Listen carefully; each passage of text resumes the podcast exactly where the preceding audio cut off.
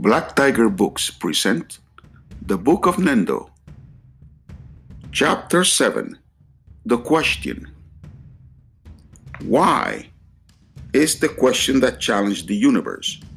Why is a command of higher order. Knowledge requires truth. Truth requires openness. Questions are the key to enlightenment. A question is the beginning of a path and the end of ignorance. In heaven, why can be answered with a few words. On earth, why may call for a light of contemplation. In the shadows, why causes despair. The darkness cannot explain itself without exposing themselves. Therefore, why represent the death of evil? For us humans, free will gives us the ability to question.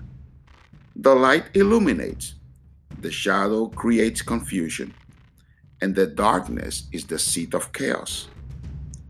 When faced with questions, the heavens illuminate, the earth interprets, the shadow avoided, and the darkness simply lie.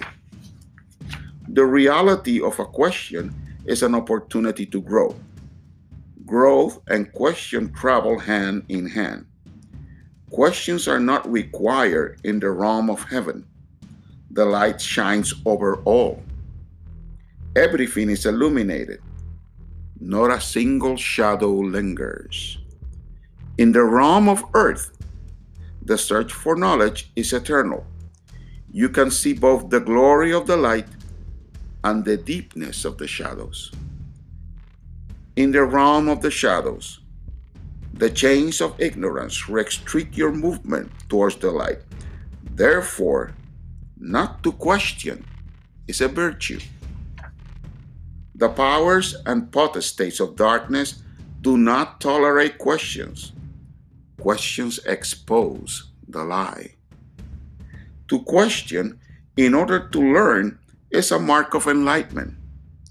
To question what you think you know is a sign of stupidity. It is truly divine to provide mercy to the lost. Never strike those who are down. Question them and help them to rise. Free will also allows for questions to be rejected and mercy to be refused.